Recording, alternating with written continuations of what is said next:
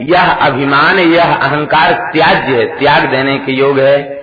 लेकिन धर्मात्मा पुरुष में कौन सा अहंकार प्रकट होता है? ले यह अभिमान जाय जन भोरे, मैं सेवक रघुपति पति मोरे।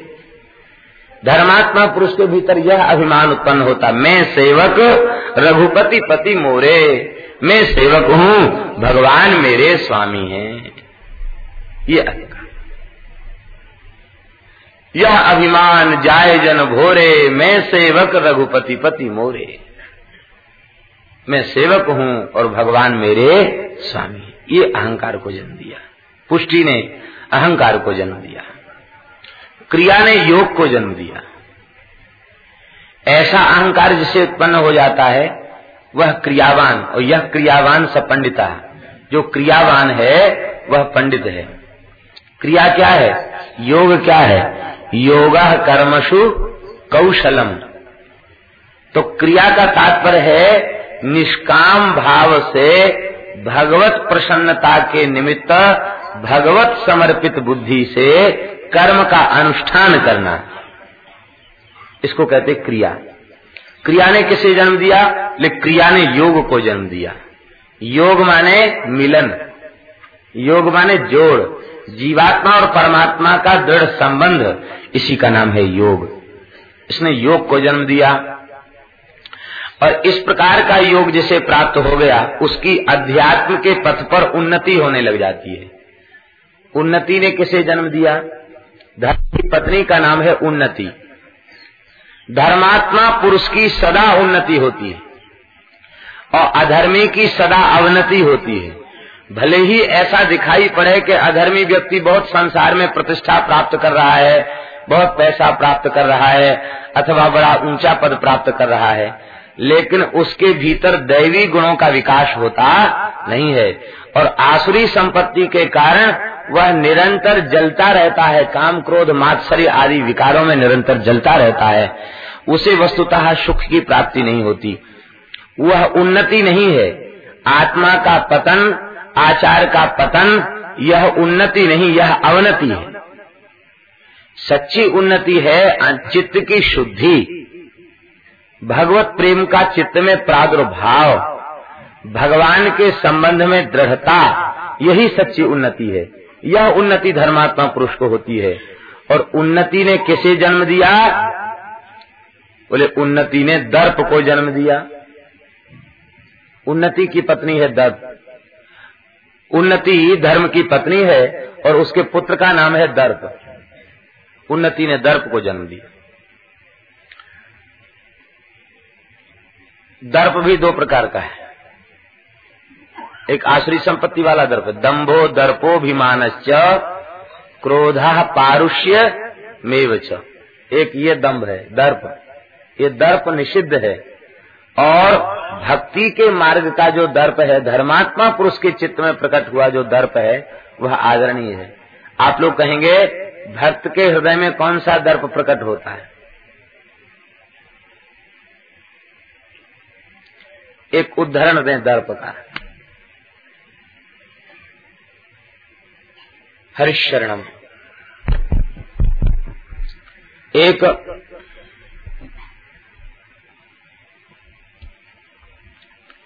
बार अकबर फतेहपुर सीकरी जा रहा था। तो मथुरा के आगे यमुना किनारे उसका पड़ाव पड़ा। अकबर बड़ा शौकीन था। अपने गुलाम को उसने फूल खरीदने के लिए भेजा। गुलाब के फूल, बढ़िया ताजे गुलाब के फूल। उसका गुलाम फूल लेने आया। उसी समय एक पंडित जी मथुरा वासी ही थे। वो भी डलिया के पास खड़े थे और वो ताजे ताजे बढ़िया गुलाब, एक तो लाल गुलाब होता है, आजकल बहुत चल गया है। वस्तुतः ये गुलाब नहीं, गुलाबी रंग अलग होता, गुलाब देशी गुलाब। और देशी गुलाब में सुगंध भी बहुत सुंदर होती है। तो वो जो गुलाब, एक डलिया, भैया सजा करके माली ने डलिया गुलाब की रखी थी। तो ब्राह्मण देवता इतने भाव में भर गए। बोले, आज तो ऋतु इतनी बढ़िया है कि ये गुलाब से ठाकुर जी की फूलों की सेज बनाएँगे और गुलाब का फूल बंगला बनाएँगे। गुलाब से ही ठाकुर जी का श्रृंगार करेंगे। आज गुलाब महल में लाल जी को विराजमान करेंगे। भाव उनको बढ़ा। तो उन्होंने चार आने में गुलाब का सौदा कर लिया। पूरी डलिया का वो अकबर के जमाने की बात है, चार आने बहुत होता था। पूरा एक डलिया, ऊपर तक लदी हुई डलिया गुलाब की, बड़ी डलिया सौदा उन्होंने कर लिया। तब तक गुलाम आया बादशाह का, और उसको वो फूल बहुत अच्छे लगे। दूसरे फूल इतने अच्छे थे नहीं। उसने कहा कि भाई, ये तो हमको दे दो। माली बोला कि इनका तो सौदा हो चुका है। बोले, कितने में सौदा हुआ? बोले, चार आने में। तो उसने कहा, हम छह आने देते हैं, ये डलिया के फूल हमको दे दो। पंडित जी ने पूछा कि तुम्हारा परिचय? हम इसके सौदा को कर चुके हैं। तुम भाव बढ़ाकर क्यों लेना चाहते हो? तुम्हारा परिचय क्या है? तो उसने छाती ठोक कर कहा, हमसे बात करता है? मैं कोई एरू गैरू नहीं हूँ। मैं शाह शाह जहाँ पनाह अकबर का गुलाम हूँ। बस इतना सुनते ही पंडित जी को भावावेश हो गया। एक हार मास के पुतले का गुलाम इतनी दमखम रखता है अपने भीतर। तो अनंत कोट ब्रह्मांड नायक सर्वेश्वर परात्पर पर ब्रह्म श्री कृष्ण का गुलाम, बिना मूल का चेहरा दिन रात सेवा करने वाला दास, उसमें कितनी शक्ति होगी? तो उसने पंडित जी ने कहा, माली से कि मैं आठ आने दूँगा, मुझे दो। उसने एक रुपया बढ़ा दिया, दो रुपए पाँच रुपए दस रुपए बीस रुपए अब गुलाम की हिम्मत नहीं थी, लेकिन वो तो ऐसे ही बढ़ाते चला जा रहा था। अंत में होते होते पचास रुपए पर बात पहुँच गई। वो पाँच सौ साल पहले पचास रुपए पर बात पहुँच गई। पंडित जी बोले, सौ रुपया। अब तो गुलाम भगा। लेकिन जीवन में सौ रुपए हमको मिलने वाले नहीं है। और न इतना पैसा हमारी एंटी में है, जो हम खरीदें। और न बादशाह इतना उदार है कि जो हमारी इतने महँगे सौदे पर हमको पुरस्कार दे, नौकरी से और निकाल देगा। गुलाम तो भाग गया। माली बोला कि पंडित जी, बात की बात है। भले ही हमें अपने फूल न बिके, हमारे हमें जमुना जी में विसर्जित करने पड़े, लेकिन आपको तो सौ रुपए में ही दूँगा। पंडित जी बोले, जब हमने बोला है सौ रुपए तो हम सौ रुपए में लेंगे इनको। अपनी सारी संपत्ति बेच दी उन्होंने। और सारी संपत्ति सौ रुपए में बिकी। आभूषण बिक गए, घर का सब सामान बिक गया, सौ रुपए में सारी संपत्ति बिक गई। अब जब सब बिक गया, तब सौ रुपए उनको मिला और सौ रुपए देकर के उन्होंने डलिया सिर पर रखी। अब भाव में भरे हुए आ रहे हैं। बोले, देखो, भले ही संसार की नाशवान संपत्ति बिक गई तो क्या बिका? ठाकुर जी का श्रृंगार तो होगा आज, हैं? एक हार मास के पुतले बादशाह के गुलाम के आगे में लज्जित होता तो ये तो हमारे ठाकुर जी लजाते इससे। ये ठीक नहीं था।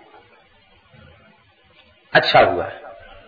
गुलाब लेकर के आए और अपने गोपाल जी की सेवा की, फूल की सेज बनाई, फूल का बंगला बनाया, फूल का श्रृंगार किया, और जैसे ही पुष्प की माला बना करके कंठ में धारण कराई, कि गोपाल जी का मस्तक झुक गया। इधर तो घर में गोपाल जी का मस्तक झुका है और उसी समय श्री विठल नाथ जी, गिरिराज जी में जतीपुरा में ठाकुर जी की श्रृंगार आरती कर रहे थे। सवेरे की जो आरती होती, श्रृंगार आरती, आठ, नौ बजे की आरती, श्रृंगार आरती कर रहे थे। उस श्रृंगार आरती के समय इधर ठाकुर जी ने अपने घर के ठाकुर जी को पुष्पहार पहनाया है और श्रीनाथ जी का मस्तक झुक गया। नेत्रों से अश्रुधार बहने लगी। आरती को बीच में ही रोक दिया गया, पर्दा को बंद कर दिया गया। गुसाई जी ने कहा, जय जय लाल जी कंठ में कोई पीड़ा हो गई है क्या? आपने मस्तक क्यों झुका लिया? ठाकुर जी ने रोते रोते कहा, गुसाई जी, उस ब्राह्मण के पुष्पहार का भार आज मुझे सहन नहीं हो रहा है. रोम रोम प्रति लागे कोटि कोटि ब्रह्मांड, मुझे भार की प्रतीति नहीं होती। लेकिन उस ब्राह्मण के भाव का भार मुझसे सहन नहीं हो रहा है। रोते रोते ठाकुर जी ने ब्राह्मण की संपूर्ण घटना का निवेदन किया। भगवान ये आपका मस्तक कब उठेगा? कहते, जब वो मेरे सामने आ जाएगा, तब मस्तक उठेगा, इसके पहले नहीं गुसाई जी ने ब्राह्मण को बुलवाया है और जितनी संपत्ति, सौ रुपए में बिकी थी और कई गुनी संपत्ति। उसके घर में भरवा दिया, ब्राह्मण को बुलाया है। आज ब्राह्मण भगवान के मस्तक को झुका देख करके गदगद हो गया है। भगवान ने हृदय से लगा लिया है। ये ये दर्प, इसको दर्प कहते हैं। हम श्री राधे जू के बल अभिमानी। हम श्री राधे जू के बल अभिमानी। ऐड़े रहे श्याम सुंदर सो। बोले, अटपटी बानी, हम श्री राधे जू के बल अभिमानी। ये है दर्प। ये दर्प प्रकट हो जाता है। अंगद जी ने रावण के दरबार में जो चरण रोपा है, ये धर्मात्मा पुरुष का दर्प है। ये आसुरी संपत्ति वाला दर्प नहीं है। श्री हनुमान जी महाराज लंका में जाकर घोषणा करते हैं दासो हमको सलेन्द्र क्लिष्ट कर्मण हनुमान शत्रु निहंता मारुतात्मज मैं कौशलेंद्र भगवान श्री राम का दास हूँ। ये अभिमान है। और दर्प क्या है? बोले, मैं राम जी का दास हूँ। राम मेरे रोम रोम में समाहित हैं। तू क्या समझता है? मैं त्रिलोक विजयी रावण हूँ। न रावण सहस्त्रम में युद्धे प्रतिबिलम भवे शिलाभित्य प्रहरता पाद पैश्य सहस्त्र एक रावण, दो रावण की क्या चले? हज़ार रावण भी युद्ध में मेरा मुकाबला नहीं कर सकते। सारी लंका को कुचल कर रौंद करके अर्दयत्वा पुरीम लंकाम अभिवाद्यत मैथिलीम समृद्धार्थो गमश्यामी मिशताम सर्वरक्षसाम मिशताम का अर्थ है चटनी बना के सारे राक्षसों की चटनी बना के जाऊँगा यहाँ से। इतनी शक्ति हनुमान जी को पवन पुत्र कहा जाता है। और हनुमान नाटक में ऐसा लिखा है कि पवन से झाड़ू लगवाता है रावण। इस प्रकार से लंका में बहो कि कचरा एक किनारे लग जाए। यहाँ किसी को झाड़ू न लगाना पड़े। लेकिन मैं भगवान श्री राम का दास हूँ। ये दर्प हनुमान जी के भीतर प्रकट होता है। और श्री हनुमान जी महाराज कहते, समृद्धार्थो गमश्यामी मिशताम सर्वक्षसाम चटनी बना के चला जाऊँगा। हिम्मत हो तो कोई रोक लो। दर्प है। तो उन्नति ने दर्प को जन्म दिया और बुद्धि ने अर्थ को जन्म दिया। बुद्धि भी दो प्रकार की है। एक धर्ममयी बुद्धि और एक अधर्ममयी बुद्धि। धर्ममयी बुद्धि कौन है? सती बुद्धि कौन है जो भगवान में लगी हो? असती बुद्धि कौन है जो संसार में लगी हुई हो? भगवान से विमुख प्राणियों की बुद्धि किसे जन्म देती है? अर्थ को। कौन सा अर्थ? जो अर्थ सारे अनर्थों की जड़ है। अर्थम अनर्थम भावय नित्यम नास्ति तथा सुख लेश सत्यम। आदि शंकराचार्य भगवान कहते अर्थम अनर्थम भावय। भावय का अर्थ चिंतय, विचारय। नित्य प्रति विचार करो, जिसे हमने अर्थ समझ रखा है, वही अनर्थ का मूल है। तो भगवान से विमुख प्राणी की बुद्धि अर्थ को जन्म देती, अर्थ माने अनर्थ को जन्म देती है। और जो भगवान के भक्त होते हैं उनकी बुद्धि अर्थ को जन्म देती है। ये कौन सा अर्थ है? ये अर्थ है भगवान की प्रेम रूपी संपत्ति की प्राप्ति।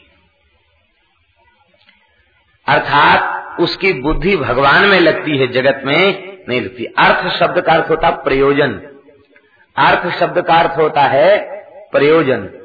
और जीव को, जीव के जीवत्व का, मनुष्यत्व का, शरीर धारण करने का एकमात्र प्रयोजन क्या है? बोले, एकमात्र प्रयोजन यही है कि वह इस शरीर को प्राप्त करके भगवान को प्राप्त कर ले। ऐसा बुद्धिमताम बुद्धि मनीषा च मनीष्याम। भागवत में कहा गया, बुद्धिमानों की बुद्धि इसी में है, मनीषियों की मनीषा इसी में है। कि विनाशी शरीर के द्वारा अविनाशी की प्राप्ति कर लिया जाए। यही सबसे बड़ी बुद्धिमानी। ये अर्थ को जन्म दिया, मेधा ने स्मृति को जन्म दिया। मेधा शब्द का अर्थ है धारणा शक्ति। मेधा माने धारणा शक्ति। मेधा ने स्मृति को जन्म दिया। संसार के लोग, लोगों के पास जो मेधा होती है, वे संसार की बातों को तो खूब धारण कर लेते हैं। लेकिन परमार्थ की कोई बात उनके दिमाग में टिकती नहीं तो उसको भूल जाते हैं। तो संसार की किसी वस्तु का हमें बोध हो जाए और उस बड़े से बड़े संसार के ज्ञान को हम अपनी बुद्धि में, स्मृति के रूप में धारण कर लें तो उससे लाभ क्या है? नाशवान वस्तु के बोध से और उसके बोध की प्राप्ति से अथवा उसकी सतत स्मृति से लाभ क्या है? क्या लाभ है? कोई लाभ नहीं। और भगवान के जो भक्त होते हैं, धर्मात्मा होते हैं, उनके भीतर जो मेधा होती है, उसके क्या प्राप्त होता बोले, मेधा से स्मृति प्राप्त होती है। स्मृति माने निरंतर भगवान नाम रूप गुण लीला का स्मरण। बड़े महापुरुषों को कई संतों के जीवन में ऐसा देखा गया। वे अपनी वृद्धावस्था में आए तो यहाँ तक भूल गए कि खाने पीने की बात भी भूल गए। हमने भोजन किया कि नहीं किया भूल गए। हम सोए कि नहीं भूल गए। क्योंकि प्रायः वृद्धावस्था में विस्मृति का दोष आ जाता है। किसी ने कुछ कह दिया भूल गए। कहते कहते बात भूल गए। ये हो जाता है। ऐसी स्थिति उनकी आ गई। लेकिन भगवान का नाम भूल जाए, भगवान के चरित्र भूल जाए, भगवान की लीला भूल जाए, ये नहीं होता। वो सब याद बना रहता है। क्यों? क्योंकि उन्होंने जगत को भुला दिया है और भगवान को नहीं भुलाया तो जो उच्च कोटि के महात्मा होते हैं, उनकी स्मृति अंतिम क्षण तक एक जैसी बनी रहती है। संसार की विस्मृति हो जाएगी, शरीर की विस्मृति हो जाएगी। शरीर संसार की विस्मृति हो ही जाएगी, क्योंकि उनकी साधना इतनी उच्च कोटि की है। लेकिन भगवान की विस्मृति हो जाए ये संभव नहीं है। भगवान की स्मृति सतत बनी रहेगी। तो स्मृति ने, मेधा ने स्मृति को जन्म दिया और तितिक्षा ने क्षेम को जन्म दिया। धर्म की एक पत्नी है तितिक्षा, माने सहनशीलता। इस तितिक्षा ने क्षेम को जन्म दिया। जो सहनशील होते हैं, उनका परम कल्याण होता है, क्षेम होता है। धर्म की पत्नी है हिरी। हिरी माने लज्जा। धर्मात्मा पुरुष में लज्जा होती है और दुष्ट व्यक्ति में अधर्मी पुरुष में निर्लजता होती है, वो निर्लज होता है। या श्री स्वयं सुकृति नाम भुवनेश्वर लक्ष्मी पापात्मनाम कृत धियाम हृदय बुद्धि श्रद्धा सताम। कुल जन प्रभवस्य लज्जा। ताम ताम नतास्म परिपालय देवी विश्वम। तो कुलीन व्यक्तियों में, धर्मात्मा व्यक्तियों में वह शक्ति लज्जा के रूप से विराजती है। ये लज्जा साक्षात भगवान धर्म की शक्ति है। धर्मात्मा पुरुष में लज्जा होती है, कुलीन व्यक्ति में लज्जा होती है। वह लज्जा के कारण अधर्म से बच जाता है। लज्जा ने किसे जन्म दिया? बोले, लज्जा ने जन्म दिया विनय को। जो लज्जावान पुरुष होता है, वो विनयशील होता है। लज्जा ने विनय को जन्म दिया।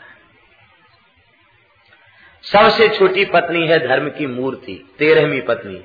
इसका तात्पर्य है कि बारह गुणों से युक्त जो धर्मात्मा व्यक्ति है, वह धर्मात्मा व्यक्ति धर्म की ही मूर्ति बन जाता है। और जब वह धर्म की मूर्ति बन जाता है तो उसको किसकी प्राप्ति होती है? बोले, जो धर्म की मूर्ति बन गया, उसे नर नारायण की प्राप्ति होती है। तो मूर्ति के पुत्र हैं नर नारायण इस नर नारायण ने मूर्ति के गर्भ से जन्म लिया। तो धर्म के वंश में अंत में नर नारायण है, और अधर्म के वंश में अंत में नरक है। धर्म के वंश में दो है अंत में, कौन? नर नारायण और अधर्म के वंश में दो है अंत में कौन कौन यातना और निरय। ये दो अधर्म के वंश में अंत में बोलो भक्तवत्सल भगवान की श्री नरनारायण भगवान की जय। श्रीमन नारायण नारायण नारायण श्रीमन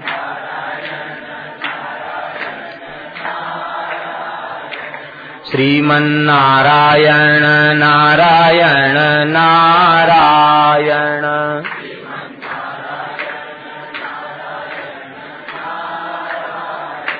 भजमन्नारायण नारायण।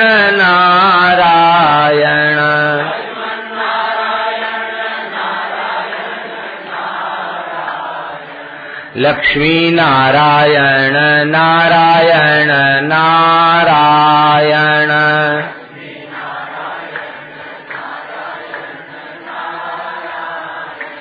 श्रीमन्नारायण नारायण नारायण। श्रीमन्नारायण नारायण नारायण। श्रीमन्नारायण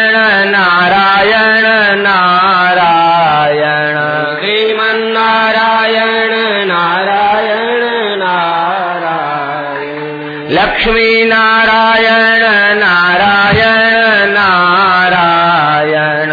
लक्ष्मी नारायण नारायण नारायण। श्रीमन्नारायण नारायण नारायण।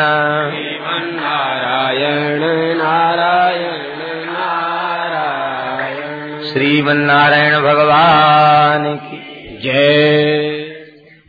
सबसे छोटी पुत्री दक्ष की हुई सती। इनका विवाह शंकर जी के साथ किया गया और दक्ष शंकर जी का मनोमालिन्य हो गया। मन में मलिनता आ गई। क्यों आ गई मन में मलिनता? कल आप लोगों ने सुना होगा कि अपमान को पचाना तो सरल है, लेकिन सम्मान को पचा पाना बहुत कठिन है। दक्ष को सम्मान नहीं बचा है। ब्रह्मा जी ने दक्ष को प्रजापतियों का नायक बना दिया। जैसे यहाँ एक व्यवस्था है प्रशासन की, ऐसे ही इस ब्रह्मांड में भी भगवान की ओर से एक प्रशासनिक व्यवस्था है। उस व्यवस्था में इस ब्रह्मांड का सबसे ऊँचा पद प्राप्त है ब्रह्मा जी को। ब्रह्मांड का सर्वोच्च पद ब्रह्मा जी को प्राप्त है। इस पद का नाम है परमेष्ठी पद। और परमेष्ठी पद से दूसरे नंबर का पद है प्रजापति नायक का पद। तीसरे नंबर का पद है प्रजापतियों का पद। चौथे नंबर का पद है मनुओं का पद। और पाँचवें नंबर का पद है इंद्र का पद। देवराज इंद्र का पद पाँचवें नंबर पर है। और ऐसे ऐसे घटते घटते घटती चली जाती है। तो प्रजापति नायक का पद का तात्पर्य ब्रह्मा जी से दूसरे नंबर का पद, प्रजापतियों का भी नायक। ये सम्मान पचा नहीं दक्ष को। और जब जिसको सम्मान पचता नहीं है, उसे सम्मान की भूख बढ़ जाती है। वो सोचता इसी जुगाड़ में रहता है कि कैसे हमारा सम्मान बढ़े। उसके लिए उसे दम्भ करना पड़े, पाखंड करना पड़े, झूठ बोलना पड़े, किसी को ठगना पड़े, कुछ भी करना पड़े, करने के लिए तैयार है। पर बस एक ही बात है हमको सम्मान मिले। और जितनी सम्मान की जिसे भूख बढ़ी है, उसका अपमान उतना ही ज़्यादा भयंकर हुआ है। ये भगवान की विचित्र लीला है। जो लोग किसी की बात सहन नहीं करते ना, उनको भगवान ऐसी परिस्थिति दे देते हैं कि उनको बर्बत सहन करना पड़ता है। इसलिए पहले से ही सहनशील बन जाओ, इसमें फ़ायदा है। ऐसी परिस्थिति तो नहीं आएगी। प्रजा के कल्याण के निमित्त एक सभा हो रही थी। सुमेरु पर्वत की उपत्यका में ब्रह्म सभा में। ब्रह्मा जी विराजमान, शंकर जी विराजमान, समस्त देवता, ऋषि, मुनि, अग्निया विराजमान, संपूर्ण देवता विराजमान। अब इस सभा में प्रधान दक्ष जी थे। सभा का कायदा यह है, सभा की मर्यादा यह है कि सभा में यदि जाना हो तो शुभारंभ के पहले पहुँचे। और जब सभा विसर्जित हो जाए, तब वहाँ से जाए। ये मर्यादा है। पीछे आया है तो पीछे बैठे। दस बीस लोगों को लांगते कूदते, छलांग लगाते, कुचलते हुए आगे बढ़ना यह मनुष्यता नहीं है। पता नहीं कौन किस भाव में बैठा है। और संपूर्ण भगवान की कथा में तो संपूर्ण तीर्थ आते हैं। पता नहीं किसके पास कौन सा तीर्थ बैठा है, किसको पैर लग जाए, किसको, किसका उल्लंघन हो जाए। इसलिए चाहे जितना बड़ा व्यक्ति हो, सत्संग हो रहा हो तो ऐसी वृत्ति से बैठे कि विक्षेप न हो किसी को, शांत होकर बैठ जाए। लेकिन दक्ष को तो बड़ी भूख थी। किसकी? प्रतिष्ठा की भूख। दक्ष ने सोचा कि हम पहले से जाकर बैठ जाएँगे तो हमारे पद के अनुरूप सम्मान नहीं होगा। और जब सारी सभा खचाखच भरी होगी, और जब मैं पहुंचूँगा तो मेरे पद का सम्मान करने के लिए सब उठ के खड़े हो जाएँगे। दक्ष महाराज की जय हो, दक्ष महाराज की जय हो, तब हमारा स्वरूपान रूप सत्कार होगा। ये इनके मन में जो प्रबल इच्छा थी, इस इच्छा के कारण ये जान बूझकर बहुत विलंब से पहुँचे। ये आए नहीं तो सभा कैसे हो शुरू? जब ये आए तो सब उठ करके खड़े हो गए। ब्रह्मा जी इसलिए खड़े नहीं भये क्योंकि ब्रह्मा जी पिता है।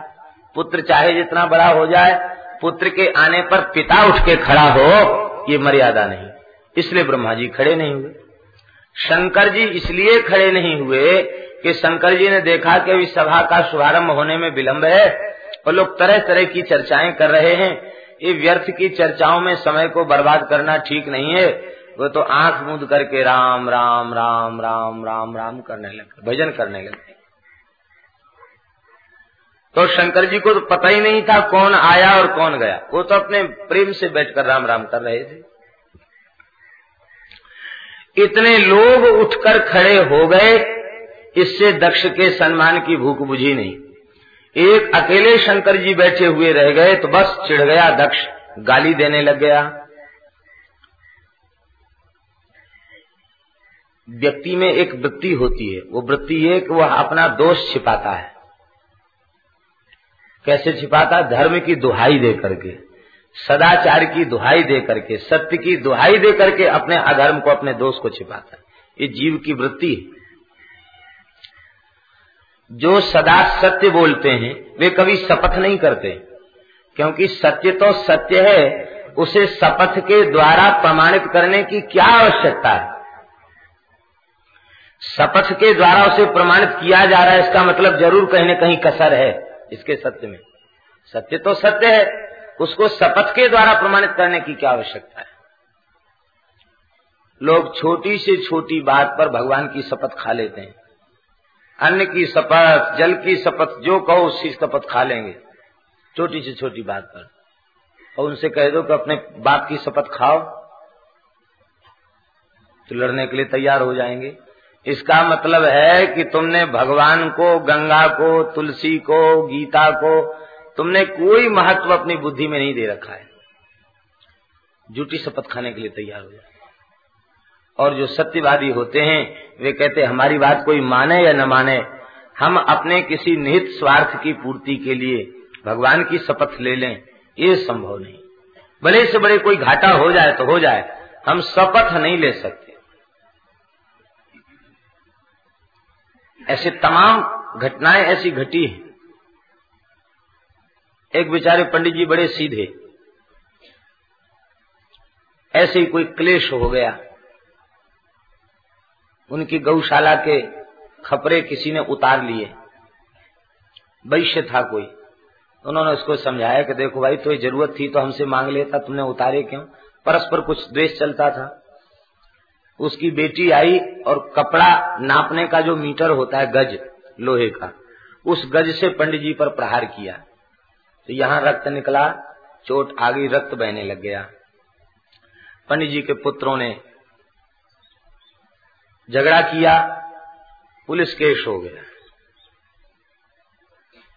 अब लड़का कह रहा है पंडित जी से, बोले कि देखो पिताजी, हमारी नौकरी का सवाल है, बच्चों का सवाल है।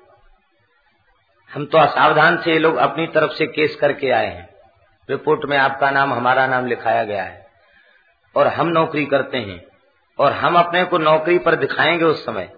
अगर हम ड्यूटी पर हैं, ड्यूटी पर दिखाएँगे तो आप अदालत में जाके यह कह देना कि ये उसमें नहीं थे।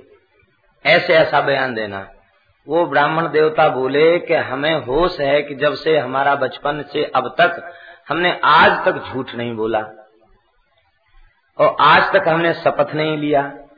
तो पहले तो झूठ बोले, फिर झूठ को शपथ के द्वारा सत्य प्रमाणित करें, ये संभव नहीं है। बोले, हमारी नौकरी छूट जाएगी। बोले, कुछ हो जाए, हम झूठ नहीं बोल सकते। आखिर बयान लिया गया तो उन्होंने सच्ची सच्ची घटना सारी जो थी सो बता दी। केस उलट गया। स्वीकार किया, ये थे? बोले हाँ ये थे यहाँ। अब जब केस हुआ और कोर्ट में केस पहुँचा तो किसी कागज़ पर हस्ताक्षर करने को थे तो पंडित जी ने कलम लिया तो हाथ कांपने लग गया। तो जो फैसला करने वाला तहसीलदार, जज जो था, उसने डांट करके कहा कि इन पंडित जी को मारने का केस लगा रहे हो तुम? कि इन्होंने प्रहार किया? कलम पकड़ने में तो हाथ काँप रहा है। ये बेचारे सीधे साधे सच्चे ब्राह्मण हमारी बेटी है, इसका कोई केस इस पे चल जाएगा तो उसका जीवन बिगड़ जाएगा, इस बेचारी का ब्याह नहीं होगा। तो इसलिए उसका तो नाम ही नहीं लिया उन्होंने। चुप रह गए, कुछ बोले नहीं। आखिर उनके सत्य के कारण विजय हो गई केस खारिज हो गया और सत्य के कारण विजय हो गई तो कहने का तात्पर्य ये है कि भगवान के जो सहज भक्त होते हैं, भगवान की भक्ति के संस्कार जन्मे होते हैं, जो स्वाभाविक रूप से धर्मात्मा होते हैं, वे असत्य भाषण तो करते ही नहीं और शपथ भी नहीं करते और कभी सत्य को शपथ के द्वारा प्रमाणित नहीं करते। लेकिन जो व्यक्ति दोष युक्त होता है, वो अपने दोष को शपथ के द्वारा प्रमाणित करता है। क्या कि ये दोष नहीं है, ये हमारी विशेषता है। दक्ष में दोष है और दक्ष अपनी विशेषता को बता रहे हैं। दक्ष कहते हैं कि देखो, हे ब्रह्मर्षियों, देवताओं, अग्नियों, आप सब महात्मा हैं। महात्माओं की सभा में कोई झूठ कैसे बोल सकता है? मैं अज्ञान पूर्वक नहीं बोल रहा हूँ, मैं मात्सर्य पूर्वक नहीं बोल रहा हूँ। मेरे हृदय में किसी के प्रति कोई द्वेष, राग या ईर्ष्या नहीं है।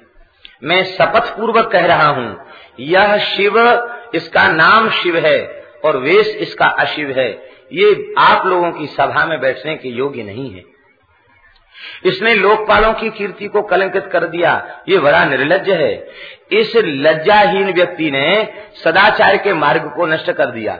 अब ये खुद विचार नहीं कर रहा कि अपने पिता के सामने मैं ऊट पटांग बोल रहा हूँ। तो मैं निर्लज हूँ? ये बेचारे चुपचाप बैठे हैं, सो निर्लज हैं। लेकिन कहता, देखो कितना निर्लज है। फिर भी उठ के खड़ा नहीं होता। क्या करें? इन पिता ब्रह्मा जी की बातों में आकर मैंने अपनी मृगनयनी कन्या सती का विवाह बंदर के समान आँख वाले शंकर के साथ कर दिया। अब मैं पछताना पड़ रहा है। क्यों ना हो, जैसा करे संग तैसा चढ़े रंग। भूत प्रेतों के संग रहता है, स्मशान में रहता है। बुद्धि ऐसी नहीं होगी तो क्या होगा? ऐसे शंकर जी की निंदा करने लग गया। प्रेतावासेशु घोरेशु प्रेत भूत गणित उनसे घिरा हुआ रहता, कभी हंसता है, कभी रोता है। चिता की भस्म लगाता है, स्नान आदि का भी होश हवास से नहीं रहता। इसका नाम तो है शिव, और है ये अशिव। मत्ता मत्त जनप्रिया खुद पागल है, पागल लोग ही इससे प्रेम करते हैं। क्या करें? हम तो सोचते थे ये सुधर जाएगा, लेकिन सुधरा नहीं। तो अब मुझे दंड देना पड़ेगा। न दंड दूँगा तो फिर मेरे मेरे पद के अनुरूप फिर मेरा कार्य ही क्या होगा? मुझे इतना उच्च पद मिला है तो सारे समाज में सही व्यवस्था बनाना ये हमारा कर्तव्य है। तो आज इस सभा में मर्यादा भंग न हो, इसके लिए हमें दंड देना पड़ रहा है। वस्तुता हमारा इसके प्रति कोई दोष या मात्सर नहीं है। हमारा तो ये जामाता लगता है। शाप देता हूँ। अयंतु देव यजन इंद्रोपेन्द्रादिभवा सहभागम न लभताम देवरी देवगणाधम। वैसे यहाँ जितने निंदा परक वाक्य शंकर जी के हैं उन समस्त निंदा परक वाक्यों को श्रीधर स्वामी जी ने अपनी श्रीधरी टीका में स्तुति परक सिद्ध किया है। समस्त वाक्यों को स्तुति परक सिद्ध किया है और बड़ा सुंदर ढंग से, रोचक ढंग से सिद्ध किया है। अवसर नहीं है। वस्तुतः द्वेष जब चित्त में होता है तो गुण भी गुण के रूप में नहीं दिखाई पड़ते। गुणों में भी दोष दिखाई पड़ने लग जाता है। और गुणों में दोष का आविष्कार, इसी दुर्गुण का नाम है असूया। गुणेश दोषाविष्करणम असूया। गुणों में दोष की सृष्टि, यही असूया है। शंकर जी को इतनी गाली दी गई, श्राप दे दिया गया। शंकर जी के चित्त में तनिक भी क्षोभ नहीं हुआ। आप मुस्कुराते हुए शांत भाव से भगवान का ध्यान करते हुए विराजमान है। और मन ही मन शाप को सुनकर गदगद हो गए। देखो संत का स्वरूप कितना विलक्षण होता है। शंकर जी गदगद हो गए और कहने लग गए कि देखो भगवान की कितनी कृपा है। अब तक हमको बार बार यज्ञों में बुलाया जाता था तो बार बार यज्ञों में जाना पड़ता था, बड़ा विक्षेप होता था। अब न कोई बुलाएगा और न कहीं जाना है। शांति से कैलाश में वट वृक्ष के नीचे बैठ के राम राम करेंगे। बहुत अच्छा हुआ। भगवान ने प्रपंच से मुक्त करके भजन का अवसर दे दिया। वाह, बहुत बढ़िया। शंकर जी तो आत्माराम आत्मकाम पूर्ण काम परम निष्काम है। उन्हें किसी के यज्ञ भाग की क्या आवश्यकता है? भगवान शंकर मन ही मन प्रसन्न हो रहे थे, लेकिन नंदीश्वर ने सहन नहीं किया। कैसे सहन हो? स्वामी का तिरस्कार अनन्य सेवक नंदीश्वर को सहन नहीं ये नंदीश्वर भगवान शंकर के अनन्य निष्ठावान सेवक हैं। आपने शिव पंचायतन की जहाँ प्रतिष्ठा होती है, आपने देखा होगा। पार्वती जी बगल में होंगी, गणेश जी बगल में होंगे, कार्तिकेय जी बगल में होंगे। नंदीश्वर कहीं बगल में नहीं, नंदीश्वर ठीक शंकर जी के सामने। वे अपने स्वामी के सदा सन्मुख रहते हैं, दाएँ बाएँ नहीं रहते। सदा सामने विराजमान रहते कहीं चले जाओ जितने शिवालय हैं, शंकर जी के सामने नंदीश्वर मिलेंगे। केवल वृंदावन में गोपेश्वर महादेव ऐसे हैं, जहाँ शंकर जी के सामने नंदीश्वर नहीं है, बगल में है। पार्वती जी भी बगल में है, गणेश जी भी बगल में मंदिर के बाहर हैं। वहाँ के गुसाई जी तो ये भाव देते हैं कि बाबा यहाँ गोपी बन गए तो ये सब पहचानने में इनको रहा बाहर से कुंज में झाँक करके देख रहे हैं करे हमारो बाबा कहाँ चलो गए तो लहंगा फरिया पहन के बैठ रहे तो गोपी के रूप में दर्शन उनको हो रहा है, इसलिए बाहर से दर्शन कर रहे हैं, सामने नहीं है। ऐसा वहाँ के गुसाई लोग बताते हैं। गोपेश्वर जी के जो पुजारी लोग हैं, ये बताते हैं। एक बार श्री डोंगरे जी महाराज, जब भी वृंदावन आते थे तो गोपेश्वर महादेव पर जल चढ़ाने अवश्य जाते। यमुना स्नान करना और जमुना जी से जल भर के गोपेश्वर जी जाना, अभिषेक करना, जल चढ़ाना। नियम था उनका। जब भी वृंदावन जाते तो गोपेश्वर जी का पूजन अवश्य करते। उन्होंने एक बार ये कथा पूछी कि नंदीश्वर सदा सामने रहते हैं, यही शास्त्र की विधि है, यहाँ बगल में क्यों है? तो ये कथा गुसाई जी ने सुनाई। तो डोंगरी जी के मुख से सुनी हुई कथा। डोंगरी जी ने कहा कि एक कथा अब हम सुनाते हैं। बोले, शंकर जी जो है, तांडव नृत्य करते वो शंकर जी के तांड नृत्य पर समस्त देवता आते। भगवान श्री हरि जब प्रदोष वेला में पधारते हैं, तभी तांडव का शुभारंभ होता। जब तक भगवान नहीं आते, तब तक तांडव नहीं होता, क्योंकि शंकर जी भगवान के सामने ही नृत्य करते हैं। भगवान आ जाए, तब शंकर जी नृत्य करते हैं। और जब भगवान आते कैलाश में तो कैलाश में उत्सव हो जाता। भगवान शंकर भगवान को प्रणाम करते, परस्पर दोनों गले से गले लगकर, हृदय से हृदय मिला करके आनंद से परम प्रेम पूर्वक आलिंगन प्रदान करते। लेकिन नंदीश्वर शांत भाव से बैठकर अपने स्वामी को देख करके भजन करते रहते। गरुड़ जी को सह नहीं हुआ।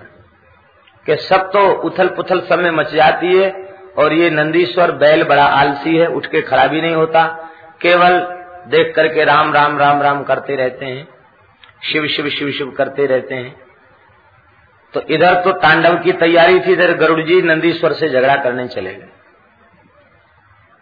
बोले, आप हमारे स्वामी आते हैं उठ के आप खड़े क्यों नहीं होते? कहते, हम तो हमारे स्वामी के भी स्वामी हैं, नारायण।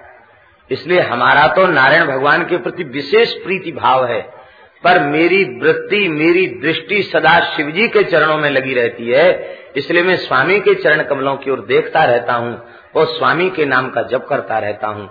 मेरा कोई भगवान नारायण से विरोध नहीं है। वे तो हमारे लिए मेरे स्वामी शंकर जी से भी अधिक आदरणीय हैं, क्योंकि शिव के भी वे स्वामी हैं।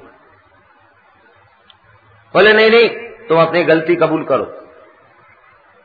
हमारे प्रश्न का उत्तर दो।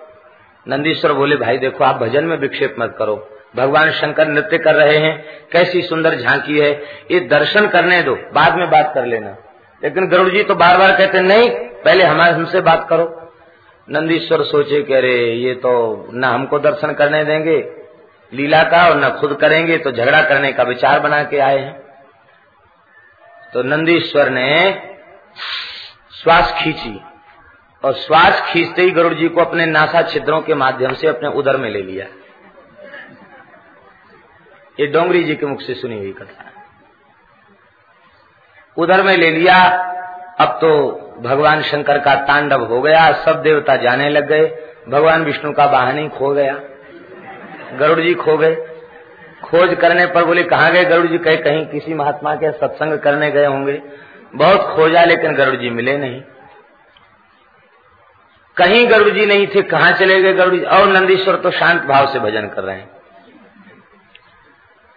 शंकर जी बोले, आज तो आपको कैलाश में ही रहना पड़ेगा। नहीं, जाना तो वैकुंठ ज़रूरी है। गरुड़ जी का पता लगाना चाहिए। देखो, भगवान सर्वज्ञ हैं, लेकिन ये मधुर लीला है। शंकर जी बोले, चलो, हम ही पता करते हैं।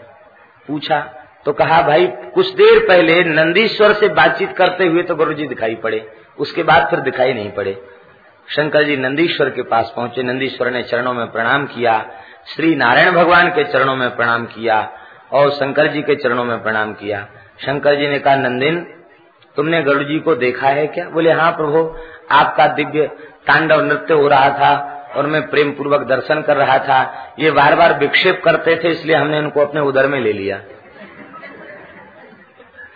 तो भाई, अब विष्णु भगवान जाना चाहते हैं अपने धाम को, आप इनको प्रकट करो। तो जैसे ही नंदीश्वर ने छीका, छीक के साथ ही गरुड़ जी बाहर आ गए। जैसे ही बाहर आ गए, अब तो नंदीश्वर बोले कि गरुड़ जी, अब कोई बातचीत शेष हो तो कर लीजिए, अब लीला संपन्न हो चुकी है। बोले, बस हो गई बातचीत, अब हम चले बैठे बोलो, वृंदावन बिहार। नंदीश्वर कौन है? नंदीश्वर साक्षात शिव ही हैं।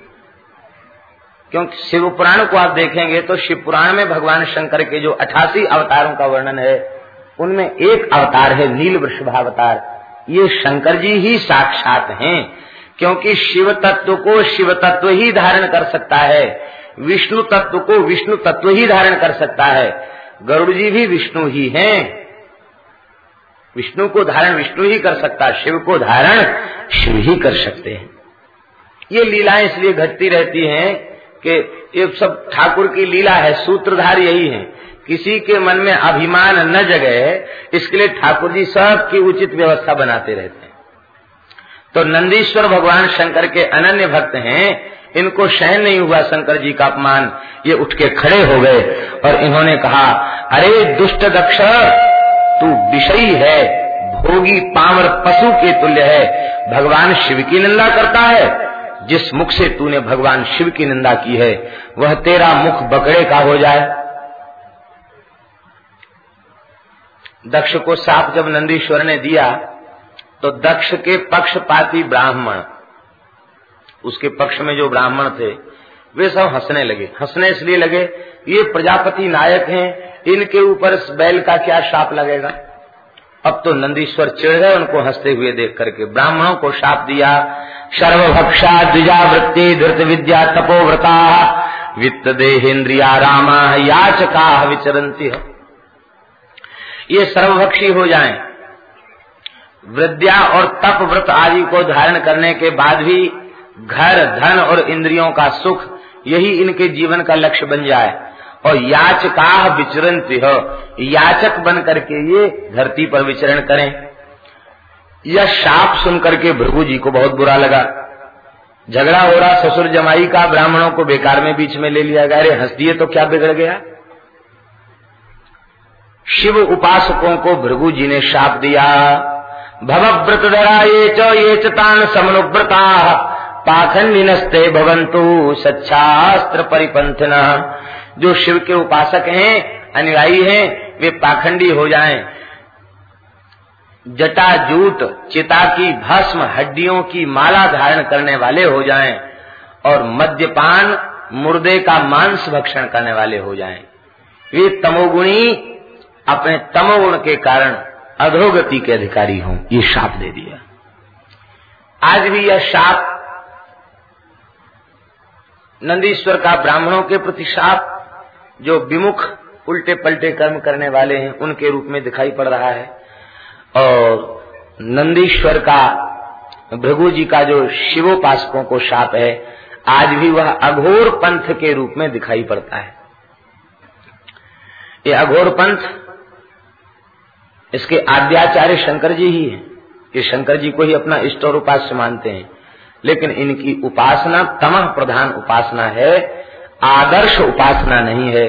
इस उपासना को आदर्श नहीं माना जा सकता और इस उपासना से उपासना की शिक्षा नहीं ली जा सकती। ये अघोर पंथ की उपासना है। इसमें भी बड़े बड़े सिद्ध भय हैं अघोर पंथ में। बहुत ऊँचे ऊँचे सिद्ध भय।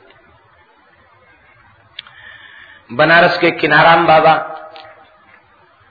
किनाराम बाबा बड़े ऊँचे अघोरी थे। पहले तो रामानंदी साधु थे। ब्राह्मण कुल में जन्म हुआ था, रामानंदी साधु थे। बड़े सिद्ध थे, जोगी थे। गिरनार गए, वहाँ किसी अघोरी सिद्ध के साथ इनका युद्ध हो गया, सिद्धियों का युद्ध। और दोनों में शर्त यही लगी कि जो सिद्धि प्रदर्शन में हार जाएगा, उसे चेला बनना पड़ेगा किनाराम बाबा हार गए।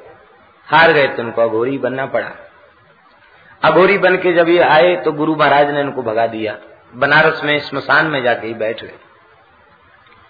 भूख लगती तो गंगा जी के पास जाके थे माँ, भूख लगी है। जैसी माँ करके भूख लगी, पुकारते कोई ना कोई मुर्दा बहता चला आता। कूद जाते गंगा जी में, दांतों से नोच नोच करके मुर्दा खाते। एक बार काशी का राजा घूम रहा था, बोले, बच्चा प्रसाद ले। मुर्दा खा रहे थे, बोले, बच्चा प्रसाद ले। राजा डर गया हाँ करें कि ना करें? तब तक तो बाबा ने एक लोथड़ा नोचा, नोच के फेंका तो राजा ने दुपट्टा फैला दिया। जैसे दुपट्टा फैलाया, पूरा दुपट्टा अखरोट, बादाम, मेवा, मिश्री, इलायची, कस्तूरी, केसर, इससे पूरा दुपट्टा भर गया। ऐसे सिद्ध थे अंग्रेज़ों ने उनके मठ पर छापा मारा। इनके यहाँ बहुत मदरा रखी है। तो प्रत्येक घड़े में गंगाजल, तुलसी दल दिखाई पड़ा। कहीं मध्य नहीं दिखाई पड़ा। और अघोरी थे और निरंतर राम नाम का जब करते थे। राम राम राम। लोग कहते थे, बाबा, ये सिद्धि आप में कैसे है? बोले, राम नाम की सिद्धि है। हमारे में कोई सिद्धि नहीं उनका दर्शन करते, काकी, काशी के लोग अनुभव करते थे कि साक्षात शंकर जी का दर्शन हो गया। ऐसा उनका रूप था। साधु लोग मंदिर बनाते हैं तो उनमें, उनके मंदिर बनाने की पद्धति बड़ी विलक्षण होती है। वे किसी इंजीनियर को बुला के नक्शा बनवावे और फिर व्यवस्थित ढंग से निर्माण हो, ऐसा थोड़े। कहीं रह गए, अच्छी जगह भजन की लगी, एक चबूतरा बना दिया, हनुमान जी पधरा दिए। अब हनुमान जी भगत चेताए लें तो मंदिर बन जाए, और नहीं तो हनुमान जी भी चौरे में, अपने भी चौरे में मस्त भजन करते हैं। संतों की तो ऐसी ही लीला होती है। हनुमान जी पधरा दिए, और हनुमान जी बड़े सरल देवता हैं। चाहे जहाँ महात्मा विराजमान कर दें, वहीं बस पूजने लग जाते हैं हनुमान हनुमान जी विराजमान कर दिए। अब कोई भगत चेता तो हनुमान जी का मंदिर बन गया। एक भगत ने कहा कि हम इसके ऊपर पटिया, जो पत्थर के पटिया होते ना, पटिया बिछाने के लिए हम देंगे मंदिर में। कारीगर आ गए, भगत ने पटिया नहीं भेजे। कारीगर बोले, बाबा, आप क्या करें? आपके पास सामान ही नहीं है तो हम पटाव कैसे करें? हमारा तो दिन बेकार हो गया। बोले, दिन बेकार क्यों करते पटाव कर दो। बिना पटिया के पटाव कैसे हो? तो गऊ के गोबर के कंडों से पटाव करवा दिया उन्होंने। लकड़ी डलवा करके गाय के गोबर के कंडे से पटाव करवाया। और पटाव करवाने के बाद अब वो कारीगर जो थे ना, वो डर के मारे कुछ बोलते नहीं, सिद्ध बाबा है, पता नहीं क्या कह दें तो जो आज्ञा किया, सो उन्होंने कर दिया। कि बाबा, आपका छत तो पट गया, अब हम जाते हैं। बोले, देखें कैसा छत पटा है। मंदिर में घुसे और कंडों की छत की ओर देख करके कहा, जा बाबा, राम नाम की महिमा से पक्का हो जा। जैसे का राम नाम की महिमा से पक्का हो जा, वो कंडे तो लुप्त हो गए, वहाँ पक्का लेंटर बन गया। आज भी लेंटर बना हुआ है। किनाराम बाबा का मठ है। उनके द्वारा विराजमान हनुमान जी इस सिद्ध थे। कहने का तात्पर्य ये है हमारे, कि संत में अश्रद्धा नहीं करनी। कोई महात्मा हो, जीव मात्र में अश्रद्धा नहीं करनी। फिर तो वही तो महात्मा है। जो शिशोष तब चरण नमामी मुँह पर कृपा करिए अब स्वामी। बस सब कर मांग, एक फल राम चरण रति हो संत सरल चित जगत हित जान स्वभाव स्नेह, बाल विनय सुन करि कृपा श्री राम चरण रति देव। इस भाव से संत का आदर करना चाहिए, अश्रद्धा नहीं करनी चाहिए, और रही संग की बात तो संग उन महात्माओं का करना चाहिए, जिन महात्माओं का संग करने से भगवान में हमारी प्रीति बढ़े। और सेवा सबकी, कोई भूखा आ जाए, वेश मात्र धारण करने वाला कोई भूखा आ जाए तो उसे अन्न दे देना, जल दे देना, उसका सत्कार कर देना, ये मनुष्यता है। संग किसका करना चाहिए? भगवत सिंह जी महाराज ने बताया है संग करने का। इष्ट मिले, मन मत मिले। इष्ट मिले मन मिले और मत मिले। इष्ट मिले मन मत मिले मिले भजन रस रीति। इष्ट मिल जाए मन मिल जाए मत मिल जाए भजन की रस रीति मिल जाए। तो ऐसे संत का संग करने से ऐसे संत से प्रीति करने से भजन में वृद्धि होती है। और बाकी सेवा तो वेश मात्र कर, देना चाहिए। कोई किसी भी वेश में है उसकी सेवा कर देने में कोई हानि नहीं है। शंकर जी उठ करके खड़े हो गए और वहाँ से चल दिए। किंचित बिमना इव, कुछ विमन की तरह, कुछ अन्य मनस्क होकर के गए। क्यों? कि देखो, आए तो थे, सभा में कुछ सत्संग की बात होगी, यहाँ तो गाली गलौज, लड़ाई झगड़ा हो गया। शंकर जी ने नंदीश्वर से कहा, नंदीश्वर, तुम तो सत्संग करने वाले हो। तुम्हें गाली गलौज के चक्कर में, झगड़े के चक्कर में नहीं पड़ना चाहिए था। नंदीश्वर ने कहा, प्रभु, मैं आपका अपराध, आपका अपमान सहन नहीं कर सका और मैंने कह दिया। शंकर जी कैलाश में आ गए। इसी बीच सती ने शंकर जी के मना करने पर भी राम जी की परीक्षा के लिए सीता का स्वरूप धारण किया और शंकर जी ने सती का त्याग कर दिया। सतासी हज़ार वर्ष तक शंकर जी समाधि लगाकर बैठे रहे। बीते संवत सहस सतासी तजी समाधि शंभु अविनाशी। सतासी हज़ार वर्ष तक शंकर जी समाधि में बैठे रहे। इसके बाद शंकर जी उठे हैं, तब तक यज्ञ नहीं हुआ। सतासी हज़ार वर्ष तक धरती पर यज्ञ नहीं हुए। हाहाकार मच गया। बिना यज्ञ के सृष्टि कैसे रह सकती है? तब दक्ष ने इसी ऋषिकेश के निकट जो हरिद्वार है, हरिद्वार में कनखल क्षेत्र में दक्ष ने यज्ञ किया। किस लिए यज्ञ किया? विश्व कल्याण के लिए, भगवान की संतुष्टि के लिए नहीं, भगवान शंकर के अपमान के लिए यज्ञ किया। शंकर जी को भाग न देने से यज्ञ कैसे सफल होगा? यह भय सबके मन में व्याप्त है, और मैं यज्ञ करूँगा, शंकर जी को भाग जब नहीं दूँगा, और हमारा यज्ञ जब सफल हो जाएगा तो सारी सृष्टि का भय खुल जाएगा, और फिर बिना शंकर जी की उपासना के भी यज्ञ होने लग जाएँगे। बस इस निमित्त यज्ञ किया गया। यज्ञ का उद्देश्य ही जहाँ किसी महापुरुष को अपमानित करना है, वो यज्ञ कैसे सफल हो? देवता जाने लगे यज्ञ में, सती ने कहा, भगवान, ये देवता मेरे पिता यज्ञ का आयोजन कर रहे हैं, उसमें सम्मिलित होने के लिए जा रहे हैं। क्या आप नहीं पधारेंगे? शंकर जी ने कहा कि देखो देवी, तुम्हारे पिता ने हमें निमंत्रण नहीं भेजा, बिना निमंत्रण के जाना ठीक नहीं है। पार्वती जी ने कहा कि देखो भगवान, पिता के यहाँ, गुरु के यहाँ, ससुर के यहाँ और मित्र के यहाँ, बिना बुलाए भी जाना चाहिए, ऐसी विधि है। प्रेम है तो वहाँ बुलाने की क्या ज़रूरत है? बिना बुलाए भी चले जाना चाहिए। यह सुन करके शंकर जी ने कहा कि देवी, तुमने जो कुछ कहा है कि अनाहुता अप्यभियंती बंधुसु, बिना बुलाए भी जाते हैं, ये बात जो तुमने कही है, ये ठीक है, लेकिन जहाँ जाने पर प्रेम बढ़े, वहाँ जाना चाहिए, और जहाँ जाने से द्वेष ही बढ़े, वहाँ नहीं जाना चाहिए। आवत ही हर से नहीं, नैन नहीं स्नेह तुलसी तहा न जाइए, कंचन बरसे में वहाँ नहीं जाना चाहिए।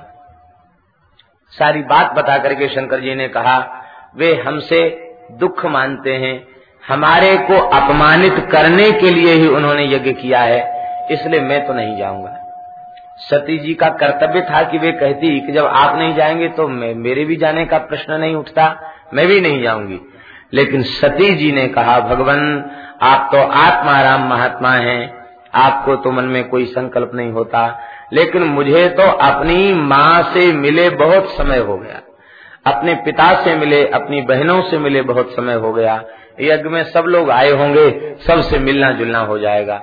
आपकी आज्ञा हो तो मैं चली जाऊँ। और मैं जाऊँगी तो कुछ न कुछ समझाऊँगी, बुझाऊँगी। ये मलिनता कब तक रहेगी? मलिनता को मिटाने का प्रयत्न करूँगी। शंकर जी कहने लगे कि ये मलिनता का मिटाने का प्रयत्न करोगी, ये तो खाली कहने की बात है। विशेष बात यह है कि तुम्हारी जाने की इच्छा है। जाने की इच्छा तो जाओ। लेकिन कोई वस्तु यहाँ छोड़कर मत जाना। सब कुछ यहाँ से ले जाना। शंकर जी जानते लौट के आएँगी नहीं तो इनके अवशिष्ट वस्त्राभूषण दिखाई पड़ेंगे तो इनकी याद आवेगी, विरह व्याप्त होगा, भजन में विक्षेप होगा। इसलिए आपने का सब ले जाओ नंदीश्वर पर बिठा करके पार्वती को विदा कर दिया। जैसे ही पार्वती वहाँ पहुँची हैं, शंकर जी का भाग नहीं देखा, बड़ी दुखी हो गई और दुखी होकर के पार्वती जी ने अपने पिता दक्ष को फटकारा और कहा कि देखो, जिन भगवान शंकर का न कोई प्रिय है, न कोई अप्रिय है, जो परमात्मा सबका समान भाव से आदर करते हैं, ऐसे भगवान शंकर आत्माराम महात्मा उनसे द्वेष करना तो तुम जैसे ही विमुख का कार्य हो सकता है। यद्यक्षरम नाम गिरेरितम नृणाम सकृत प्रसंगादगमा सुहंति तत् पवित्र कीर्तिम तमलंग शासनम भवान हो द्वेष्टि शिवम शिवे तरह जिन शंकर जी के दो अक्षर का नाम शिव, कोई प्रसंगवश उच्चारण कर ले। प्रसंगवश का तात्पर्य कि शिव के अर्थ में नहीं, शिव अव्यय भी है, शिव शिव। अथवा किसी बहाने से शिव नाम का उच्चारण कर ले तो उच्चारण करने मात्र से संपूर्ण पाप राशि जलकर भस्म हो जाती है। जिन शंकर जी का नाम इतना पवित्र है, उन शंकर जी से द्वेष करने वाला तो तुम जैसा कोई विमुख जीव ही हो सकता है। इसलिए वैष्णव को शिव से विरोध नहीं रखना चाहिए। जो शिव से विरोध रखते हैं, उनको भगवान की भक्ति कभी प्राप्त होती नहीं। और एक गुप्त मत, सब ही कहूँ कर ज़ोर, शंकर भजन बिना नर, भगति न पावे मोर। द्वादश महाभागवतों में प्रधान भागवत हैं शंकर जी स्वयंभूर नारद शंभु कुमारा कपलो मनु। शंकर जी महाभागवत हैं। और किसी प्राकृत वैष्णव का भी अपमान कर दे तो भगवान की भक्ति से विमुख हो जाता है। और महाभागवत का तिरस्कार करे तो भगवान की भक्ति की प्राप्ति की कामना रखे, ये तो संभव ही नहीं है। शिवद्रोह नहीं करना चाहिए। पता नहीं कितने लोग ऐसी उल्टी पलटी बातें अपने संप्रदाय के लोगों को सिखा देते हैं कि तुम शिव नाम मत लेना। वो कपड़े को सिलना भी नहीं कहते, क्योंकि सिलने में शी आ जाता, शिव का सी आ जाता है। कहते, कपड़े को सुधार दो, इसको ठीक कर दो, इसको बना दो। सिल दो ये नहीं कहेंगे, सिलाई कर दो ये नहीं कहेंगे, क्योंकि सिलाई करने में शिव का सी आ जाता है। ऐसे भी अपसंप्रदाय हैं। मान लो कथनचित कोई ऐसी परंपराओं में हो तो उसे क्या करना चाहिए? उसे सनातन धर्म की बात का आदर करना चाहिए। शिवस्य हृदय विष्णु, विष्णुश्च हृदय शिव। शिव के हृदय विष्णु है, विष्णु के हृदय शिव है। इसलिए शिव तत्व का अनादर नहीं करना चाहिए। शंकर जी भक्ति देने वाले हैं। नरसिंह जी को भक्ति का नरसिंह जी को तो रास में प्रवेश करा दिया शंकर जी ने। रास में निकुंज में प्रवेश करा दिया भगवान शंकर ने। अपनी भावी दुरित गौरी के अपमान से व्याकुल होकर के श्री नरसिंह जी सब कुछ छोड़ करके जंगल में गोपनाथ महादेव हैं, आज भी ये भावनगर के आगे हैं। वहाँ जंगल में आप पड़े थे शंकर जी के सामने, तीन दिन बीत गया। अंत में शंकर जी से प्रार्थना किया है पार्वती माता ने कि भगवान, ये बालक, ब्राह्मण बालक पड़ा हुआ है, अनशन करके, आप कृपा करके इस पर कृपा करो। शंकर जी बोले, देवी, ये बालक नहीं है, ये सबका पालक है। ये बहुत उच्च कोटि का भक्त है तो इसके ऊपर कृपा करो। शंकर जी ने प्रकट होकर दर्शन दिया। कहा, बालक, वरदान मांग लो। नरसिंह जी बोले, हम जानते नहीं महाराज, वरदान क्या होता? कहते, जो तुम्हारा अभीष्ट हो, सो मांग लो। नरसिंह जी ने कहा, भगवान, हमारे अभिष्ट में हमारा हित है या नहीं, ये भी मैं नहीं जानता। इसलिए यदि आप देना ही चाहते हैं तो जो वस्तु आपको प्राणों से अधिक प्रिय हो, वह हमें दे दीजिए। शंकर जी ने कहा, देखा पार्वती, कितना चतुर है। कहता, मैं कुछ नहीं जानता हूँ, सब कुछ जानता है। हमारा सर्वस्व जो वृंदावन रस है, उसको ये मांगना चाहता है। अब तो मैं आश्वासन दे चुका हूँ मुझे इसे यह रस देना ही पड़ेगा। तो नरसिंह जी को वृंदावन में प्रवेश करा दिया, रास में प्रवेश करा दिया, और नरसिंह जी को रास में ही प्रवेश नहीं, गोपी का वेश प्रदान करा दिया। और सेवा भी मिल गई। मसाल दिखाने की सेवा इनको मिली रास में। मसाल लेकर खड़े थे। प्रिया प्रीतम के नित्य नित्य रास का दर्शन करके इतने भाव विवल हो गए कि मसाल के साथ ही साथ हाथ भी जलने लग गया। लेकिन इनको पता नहीं चला कि मसाल जल रही है कि हाथ जल रहा है। ठाकुर जी ने कहा, ये बाबरी सखी कौन आई है आज नए रास में? अद्भुत मसाल ची सखी। ठाकुर जी ने हृदय से लगाकर आलिंगन किया है, अपनी गुंजा माला मोर मुकुट और पीताम्बर प्रदान किया है नरसिंह जी को कलयुग में। और नरसिंह जी को पुनः उन्हें भेजा है। तो कहने का तात्पर्य यह है कि भगवान शंकर, वे भगवान के प्राण प्यारे भक्त हैं। शंकर जी ही एक ऐसे भक्त दिखाई पड़ते हैं जिनका पाँचों रसों में समान अधिकार है। इस हृदय की प्रीति को